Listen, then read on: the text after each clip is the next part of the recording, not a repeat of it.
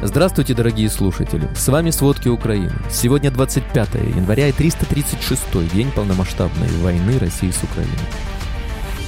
Германия передаст Украине танки «Леопард-2» примерно через три месяца. Вооруженные силы Украины полностью отошли от Солидара. Кладбище в Краснодарском крае, которое использует наемная компания «Вагнер», выросло в 7 раз за последние два месяца. Депутаты Госдумы и сенаторы с марта этого года перестанут публиковать данные о доходах. В последние месяцы российские власти засекретили беспрецедентный объем ранее публичной информации о состоянии дел в стране. Российские власти резко усилили налоговое давление на бизнес. Опускается железный занавес с западным миром. Обо всем подробнее. Власти Германии передадут Украине танки «Леопард-2» примерно через три месяца. До этого времени бойцы ВСУ должны научиться ими управлять. Об этом говорится в заявлении министра обороны Германии Бориса Писториуса, пишет CNN. Сначала украинские экипажи проведут учения, а затем уже танки отправят в Киев. Германия будет обсуждать дальнейшие поставки систем вооружений в Украину, пока будет продолжаться война, заверил Писториус. Российские войска за минувшие сутки 52 раза обстреляли территорию Херсонской области. Такие данные обнародовала Херсонская областная военная администрация. Херсон армия России обстреляла 12 раз. Снаряды попали в роддом, школу, поликлинику, морпорт и жилые дома. За прошедшие сутки из-за российских обстрелов один человек погиб, шесть человек получили ранения разной степени тяжести. Вооруженные силы Украины полностью отошли от населенного пункта Солидар Донецкой области, нанеся армии России сильнейшие потери. Сейчас город контролируют россияне. Об этом сообщил председатель восточной группировки ВСУ Сергей Череватый. Решение об отступлении приняли для сохранения жизни личного состава силы обороны. Потери российской армии за последние сутки составили 9 танков, 23 боевые бронированные машины, 6 артиллерийских систем, 2 РСЗО, самолет 5 беспилотников. Кроме того, вчера днем украинские военнослужащие сбили российский самолет Су-25 в Донецкой области. Об этом вечером сообщает Генеральный штаб Вооруженных сил Украины. Что касается личного состава, за последние сутки российская армия потеряла 910 человек. С начала полномасштабной войны убиты уже 123 тысячи 80 российских военных.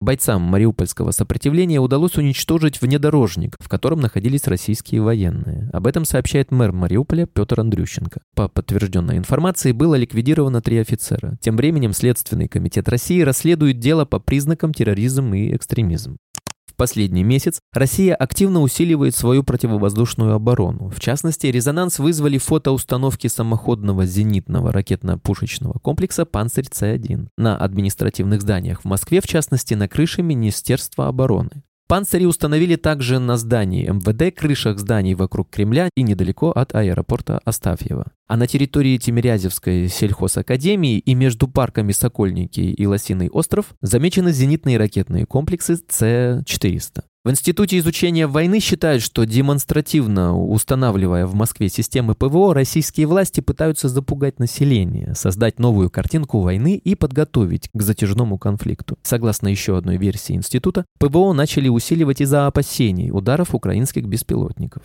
Количество захоронений на кладбище в Краснодарском крае, которое использует российская группа наемников «Вагнер», выросло в 7 раз за последние два месяца. Об этом сообщает «Нью-Йорк Таймс» со ссылкой на спутниковые снимки. На спутниковом снимке, сделанном 24 января, видно около 170 мест захоронения на кладбище. Как пишет издание о существовании кладбища, в поселке Молькино впервые в декабре сообщил активист и бывший офицер ВВС России Виталий Ватановский. Кроме того, сам Евгений Пригожин косвенно подтвердил, что участок используется для захоронения его наемников. По словам Ботановского, на кладбище хоронят невостребованные тела, а местные жители утверждают, что многие вагнеровцы, скорее всего, были кремированы.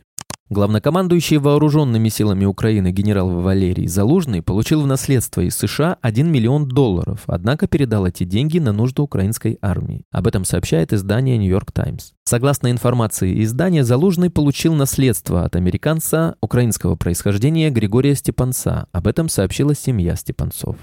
Власти Нидерландов рассматривают возможность покупки уже арендованных у Германии танков «Леопард-2», чтобы после подарить их Украине. Об этом сообщил премьер-министр Нидерландов Марк Рюти. Рюти добавил, что если покупка танков Украине имеет смысл в более крупном пакете с другими государствами, такими как Финляндия и Португалия, то мы готовы рассмотреть этот вопрос. При этом он подчеркнул, что решение еще не принято.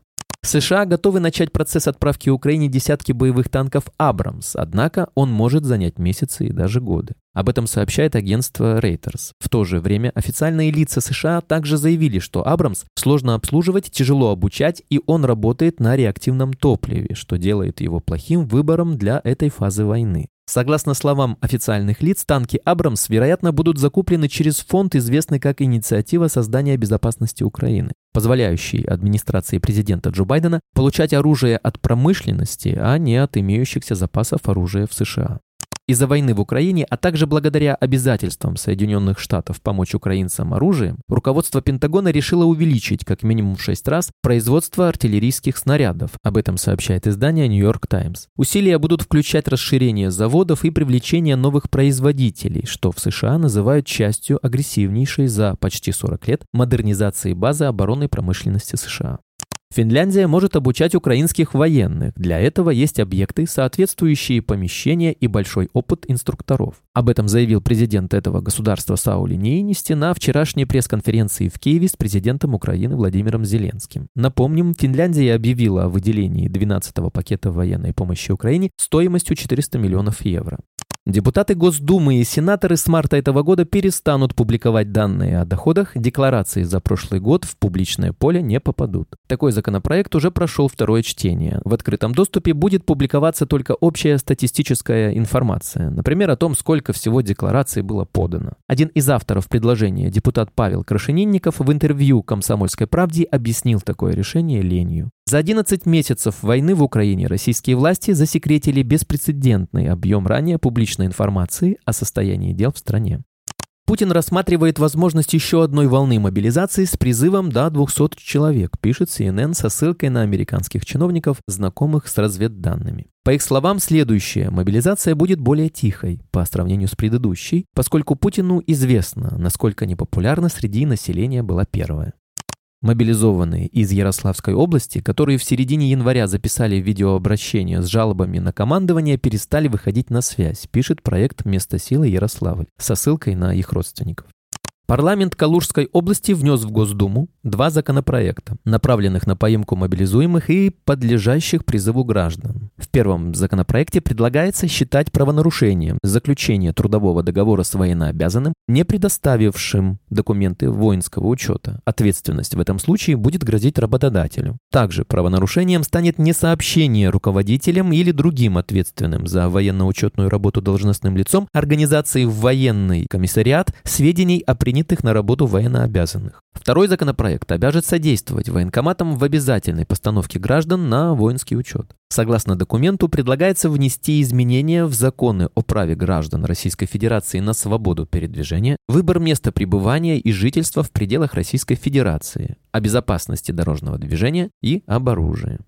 В редакцию «Не Москвы» обратилась Екатерина из Нижнекамска, Республика Татарстан, и рассказала, что город, в котором она живет, крупный промышленный центр, однако люди в нем вынуждены жить с коммунальными сетями, которые даже не ремонтировались более 40 лет. Нижнекамск основан в 1961 году, но с тех пор в нем не проводились ни замена, ни хотя бы капитальный ремонт коммунальных сетей, рассказывает Екатерина. В 2020 году Минстрой отчитался, что в России изношены минимум 58 коммунальных сетей, сетей и система ЖКХ. Фонд содействия реформированию ЖКХ оценивает износ в 70%, и это только общая статистика. В то время как в некоторых регионах системы ЖКХ изношены почти полностью. Росстат это подтверждает. В Кургане, только по официальным данным, нужно заменить 97% канализационных сетей и 75% водопроводных, а в Козыле 96% водопроводных и 85% канализационных.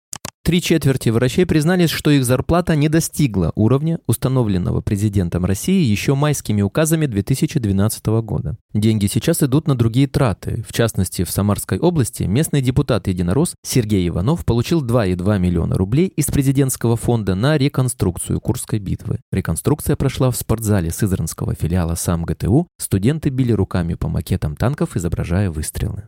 Российские власти резко усилили налоговое давление на бизнес, чтобы закрыть дефицит в бюджете, который стремительно разрастается на фоне падения доходов от экспорта нефти и газа. Рекордные 600 миллиардов рублей штрафов и налоговых недоимок начислено предприятиям по всей стране. По сравнению с тем же периодом 2021 года суммы до начислений подскочили на 120%.